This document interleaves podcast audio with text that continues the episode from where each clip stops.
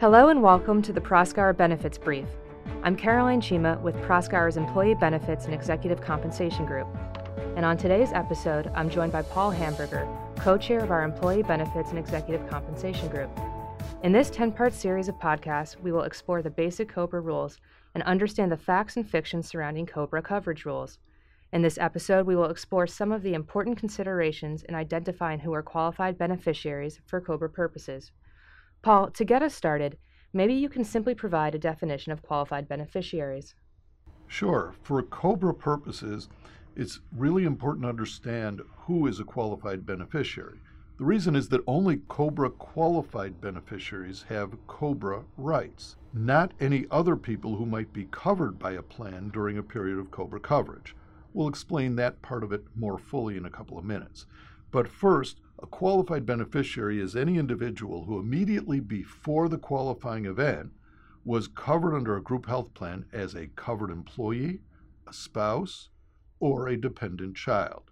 This would include any child born to or placed for adoption with a covered employee during a period of COBRA coverage. But it doesn't include someone who is covered because of somebody else's COBRA election and was not otherwise a qualified beneficiary due to a prior qualifying event. Now that's really confusing. So let me explain and give an example of how that would work. Suppose an employee quits, elects COBRA coverage, gets married during the 18 month COBRA coverage period, adds that spouse to the COBRA coverage, but then gets divorced while still covered under COBRA coverage. That ex spouse is not a qualified beneficiary for COBRA purposes because the spouse was not covered at the time of the initial qualifying event.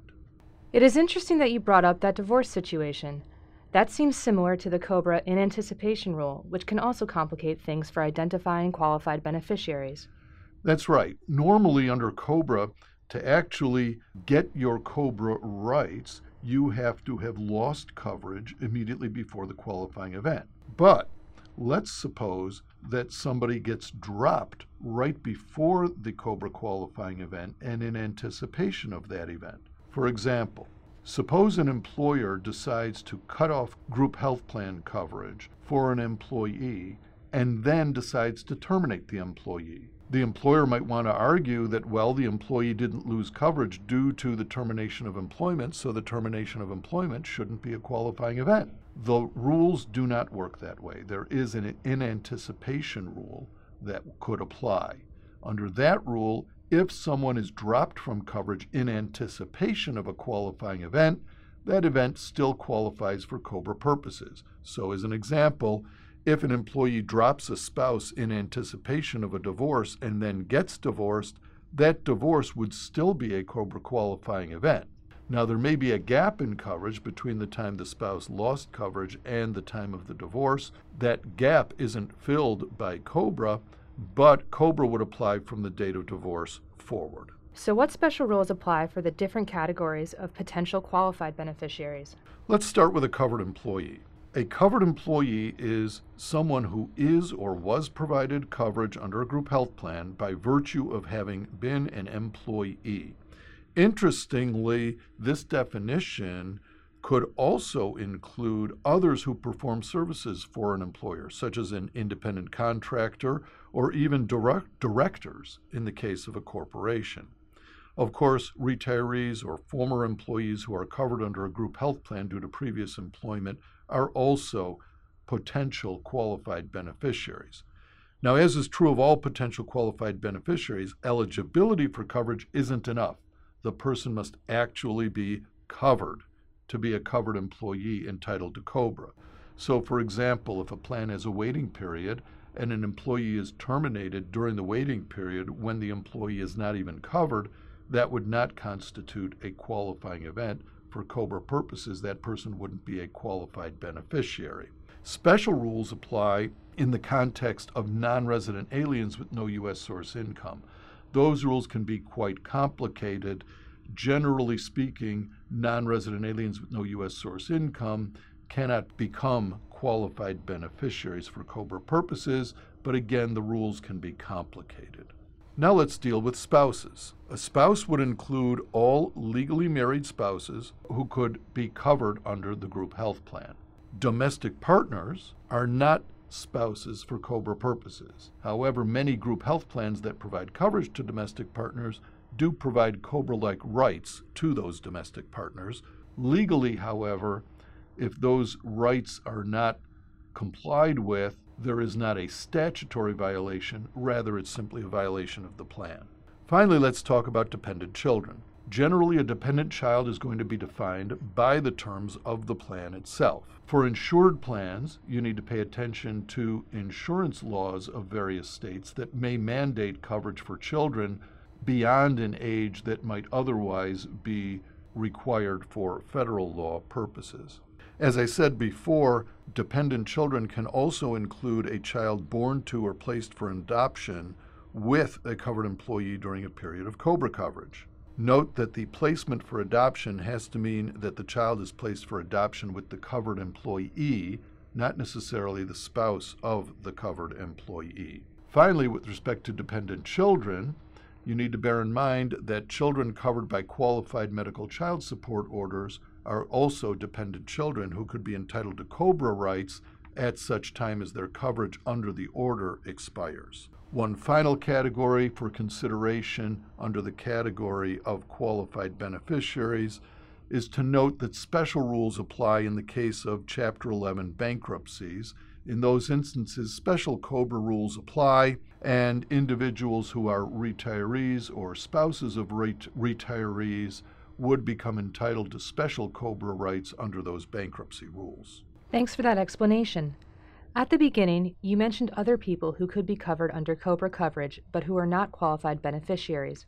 Who are those individuals? Well, the most obvious category of individuals who could become covered are what we refer to as newly acquired dependents. For example, suppose an employee is under COBRA coverage and at the time the employee is not married. During that period of COBRA coverage, the employee might get married and add the spouse, but that newly added spouse does not become a qualified beneficiary entitled to COBRA rights. Rather, their rights and their coverage are derivative of the employee qualified beneficiary who added them, perhaps during an open enrollment. This happens frequently with dependent children who may get married during a period of COBRA coverage and indeed have children during a period of COBRA coverage. If that happens, the dependent child's child or the grandchild of the employee would be entitled to coverage under the plan, not as a COBRA qualified beneficiary, but as a dependent of the child qualified beneficiary. These examples illustrate a situation that can become quite complicated for plan administrators as they may end up having to provide coverage for individuals they did not expect to provide coverage for.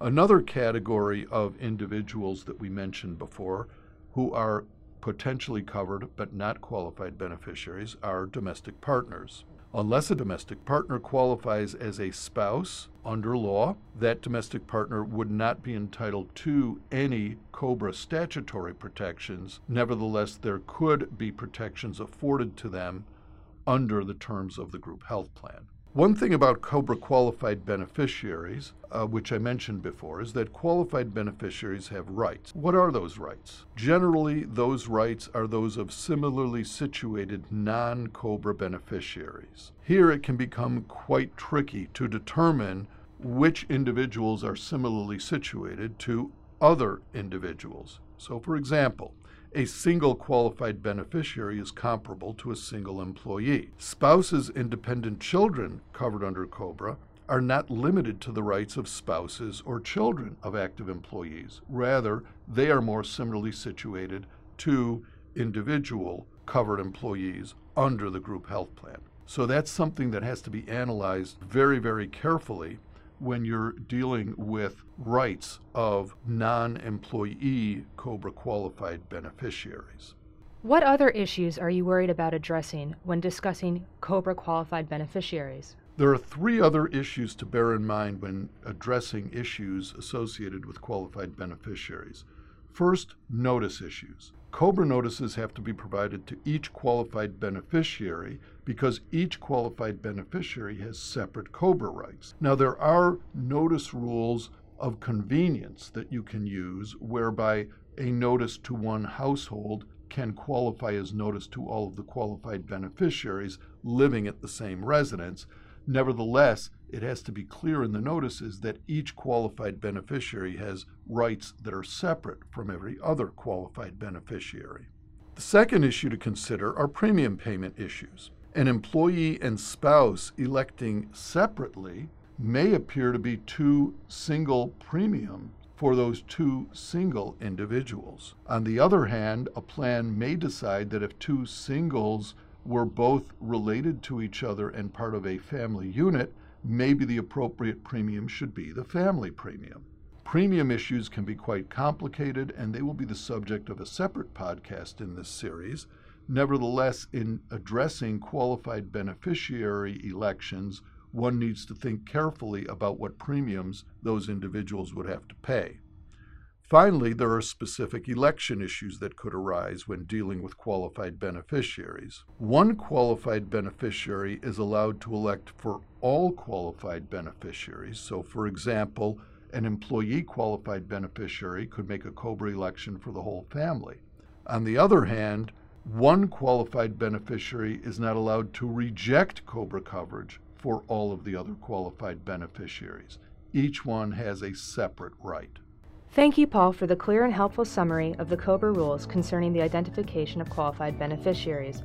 Obviously, there is a lot to consider. And thank you to those who joined us today for this Employee Benefits podcast. Please join us for future presentations in our Proskauer Benefits Brief podcast series, and keep an eye out for more employee benefits and executive compensation insights in our Proskauer ERISA Practice Center blog. Also, be sure to follow us on iTunes, Google Play, and Spotify.